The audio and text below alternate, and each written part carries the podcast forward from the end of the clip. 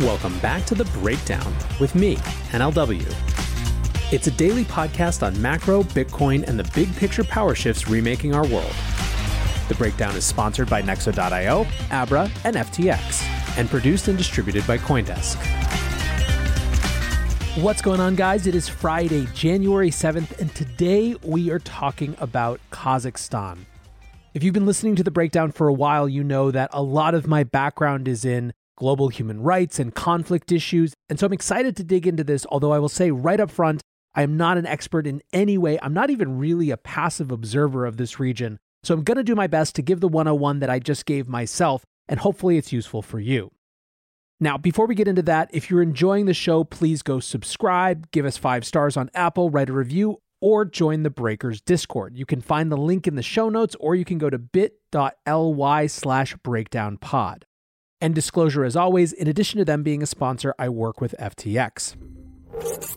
So, yesterday, Demetri Kofinas, the host of Hidden Forces, tweeted, WTF is happening in Kazakhstan? And a lot of you have probably been thinking and asking that exact same question this week, especially if you're in the Bitcoin community, which has even more overlap because of the Bitcoin mining dimension of the story. So let's start with the basics about Kazakhstan. This is effectively the Wikipedia stats that you need to know. Kazakhstan is the ninth largest country in the world by landmass and is the world's largest landlocked country. Its two best known neighbors are Russia and China. With 18.8 million people, it has one of the lowest population densities in the world, but still, it's pretty much the dominant region of Central Asia economically speaking. It has 60% of the region's GDP, and the majority of that is through the oil and gas and mineral extraction industries, which account for about 57% of the nation's industrial output. It's got the second largest uranium, chromium, lead, and zinc reserves in the world, the third largest manganese reserves, the fourth largest copper reserves, and is in the top 10 for coal, iron, and gold. Perhaps most importantly, though, it has the 11th largest proven reserves of petroleum and natural gas. Now, officially, the country is a democracy, but in practice, well, it was the last country to gain independence from the Soviet Union. And between 1991 and 2019, that's 28 years for those keeping track, the country was led by President Nursultan Nazarbayev. In 2019, after extended protests, Nazarbayev did nominally resign, but this was not like, for example, the Arab Spring or a color revolution. Nazarbayev was succeeded by Kassym-Jomart Tokayev, then Speaker of the Upper House of the Parliament and member of the same party, and this was very clearly a hand picked successor. What's more, Nazarbayev continued to head the ruling party, remained a member of the Constitutional Council, and kept his lifetime post as chairman of the Security Council. He also kept his honorary status as Elbasy, leader of the nation or leader of the people, which had been bestowed on him by Parliament in 2010. So, yeah, not really some frothing revolution. Tokayev came into office with promises of change, but at the same time, he won the election when he formally ran with 71% of the vote. So, this gives you just a little bit of the background picture of what Kazakhstan citizens have been dealing with in their democracy for the last 30 years. But let's shift now to this week's protests. On Saturday, the government, which has historically capped the price of fuel, lifted the cap and effectively doubled the cost of liquefied petroleum gas, or LPG, what's used to fuel cars in Kazakhstan, to approximately 22 cents a liter. By Sunday, there were protests beginning in the western region of the country, and this is not normal. The government has frequently used violence in the past to crack down on protests. In 2011, police fired on demonstrations in the same region that these were starting, killing more than a dozen people. Now, this time around, these protests, which had started peacefully, quickly spread across the country, and particularly to Almaty, the country's largest city. On Tuesday night in Almaty, 5,000 people had gathered, and the demonstrations were very clearly about more than the price of fuel, even if the price of fuel had been the trigger. The refrain being chanted was Shalket, old men go away or old men must go, depending on your translation. One exiled Kazakh lawyer told Al Jazeera, Everyone in the country understands that Tokayev is just a nominee and that he doesn't have any political power and influence within the country. The chants refer to the whole system that Nazarbayev built, his regime. It means his family members, his daughters that the country despises, his son in law, Timur Kulibayev, who has a monopoly in every sector of the economy, especially oil and gas. And everyone understands that it's the monopoly that is behind the hikes in gas prices. The protests picked up so fast that even though by Tuesday the government had reversed its decision on the price increase, the genie was well and fully out of the bottle. Wednesday is when things really started to pick up and get crazy. The government tried to quell protests by suggesting that the government might be dissolved and elections held, but the protesters weren't having it.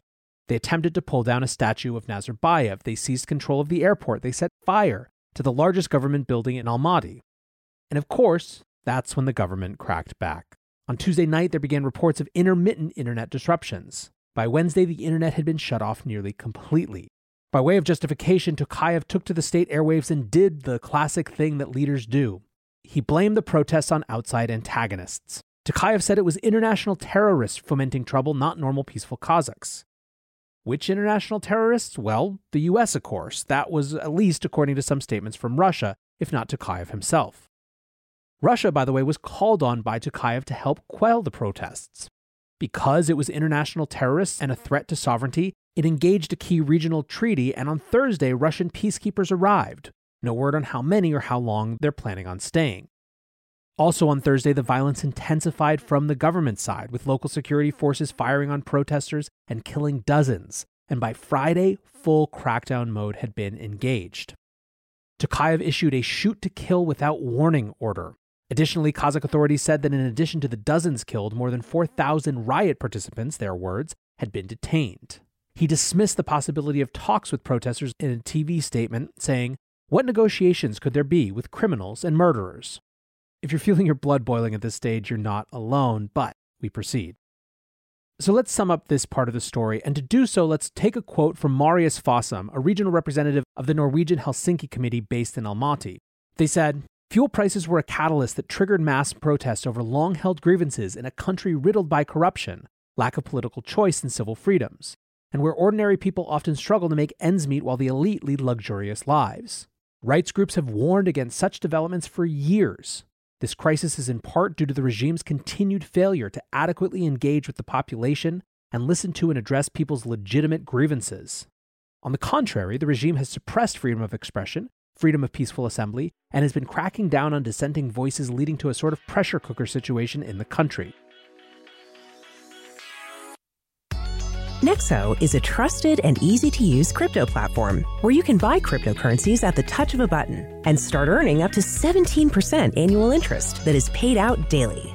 They support all of the major assets on the market and even allow you to swap one asset for another or borrow cash against your crypto without selling it. Nearly 3 million people in over 200 countries trust Nexo with their digital assets. So whether you're just getting started or you're a seasoned pro, get the most of your crypto today with Nexo at nexo.io. Today's episode is sponsored by Abra.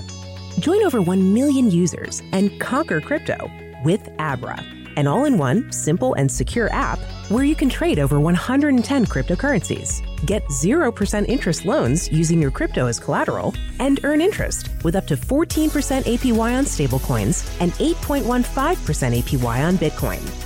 Visit Abra.com or download the app from the Google Play or Apple App Store today. Abra, conquer crypto.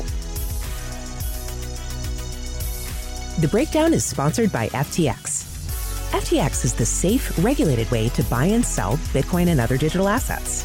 Trade crypto with up to 85% lower fees than top competitors. FTX US is also the only leading exchange that supports both Ethereum and Solana NFTs. You can trade NFTs with no gas on FTX US, and gas is subsidized when you withdraw off the platform. Help support the breakdown and visit ftx.us today. That's ftx.us.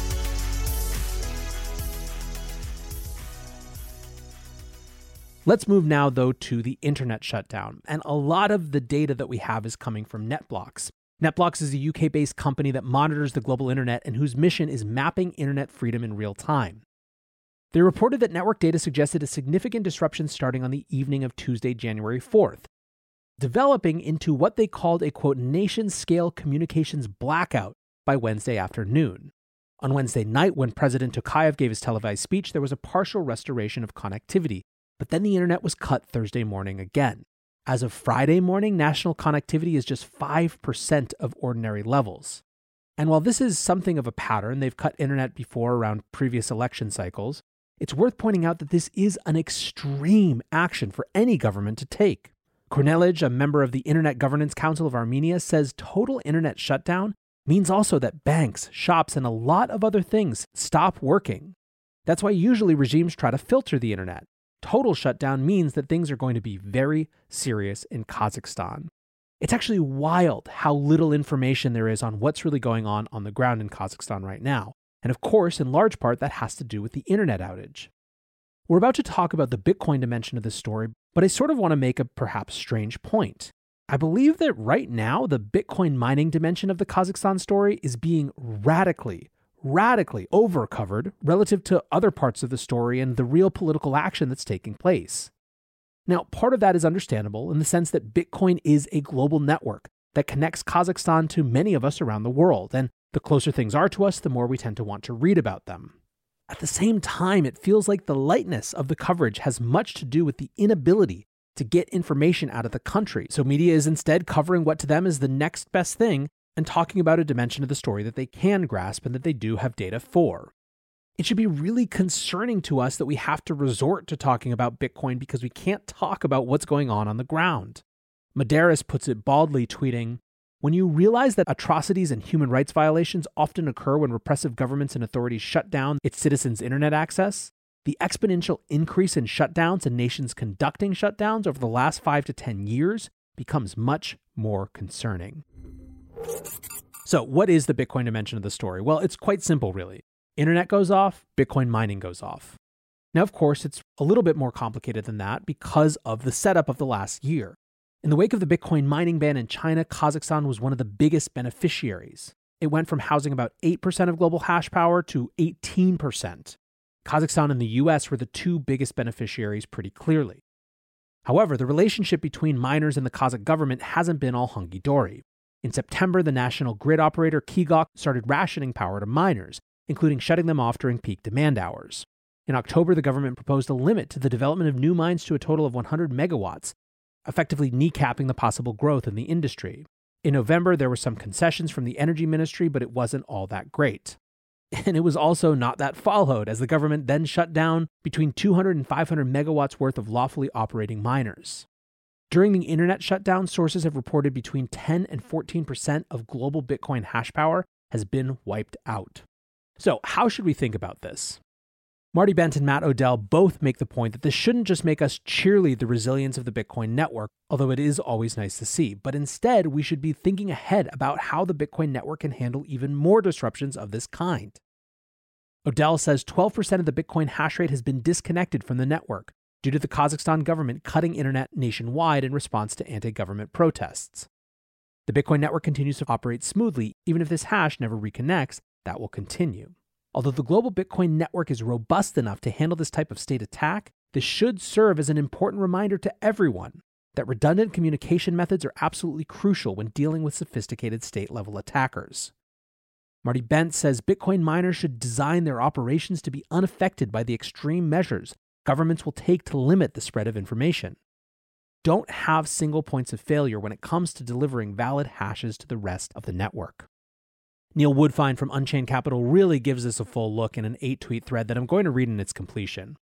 In the event of a global internet shutdown, would that lead to a temporary halt of all transaction processing, with everything going back to normal as the internet is switched back on? During the shutdown, miners would still mine on their own local networks, and you would essentially get thousands of chain splits occurring as each miner mined its own chain separately. As the internet comes back on, all the lighter, less POW chains would be wiped out in favor of the heavier, more POW chain, a transaction could also still occur during the internet shutdown, as long as a user could find some way of delivering that transaction data to all the miners or the few miners they considered have the greatest chance of building the heaviest chain.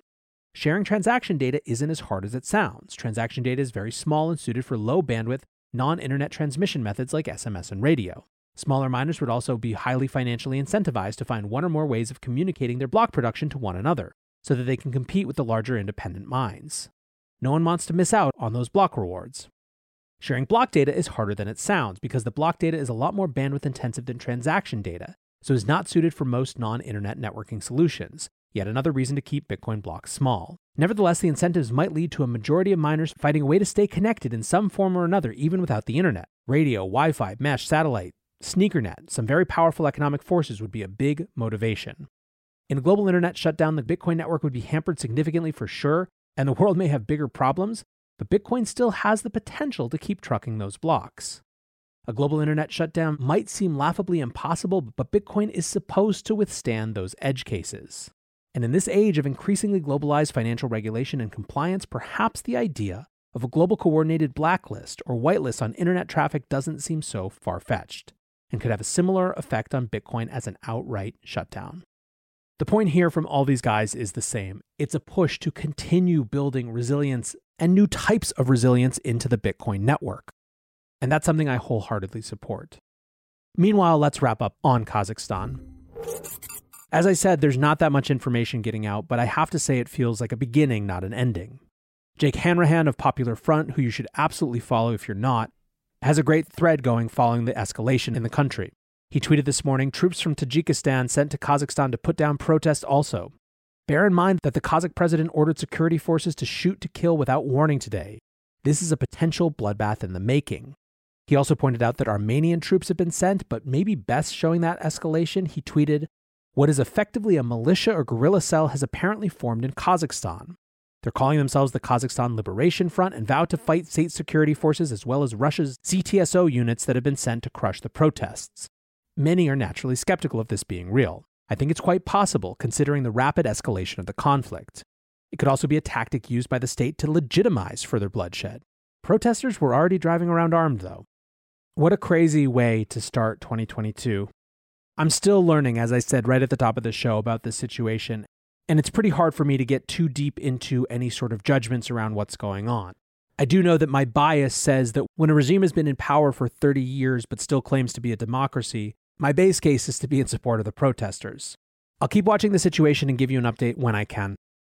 Thank you to my sponsors Nexo.io, Abra, and FTX for supporting this show. Thank you to you guys for listening. I hope wherever you are, you are headed into a great wintry January weekend. Until tomorrow, be safe and take care of each other. Peace.